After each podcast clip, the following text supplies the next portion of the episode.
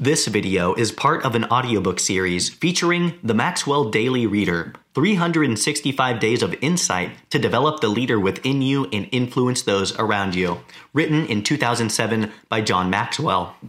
For more audiobooks, please visit my YouTube channel, find me on Spotify, or visit my website for downloads. January 5th. Put people in their right place. Moving someone from a job they hate to the right job can be life changing. One executive I interviewed said he moved a person on his staff to four different places in the organization, trying to find the right fit. Because he'd placed her so many wrong times, he was almost ready to give up. But he knew that she had great potential and she was right for the organization. Finally, after we found the right job for her, she was a star. Because this executive knows how important it is to have every person working in the right job, he asks his staff once a year if you could be doing anything, what would it be? From their answers, he gets clues about any people who may have been miscast in their roles. Trying to get the right person in the right job can take a lot of time and energy.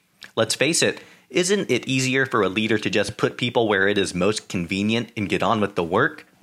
Once again, this is an area where leaders' desire for action works against them. Fight against your natural tendency to make a decision and move on. Don't be afraid to move people around if they're not shining the way that you think they could. Look for clues that someone on your team could be better placed.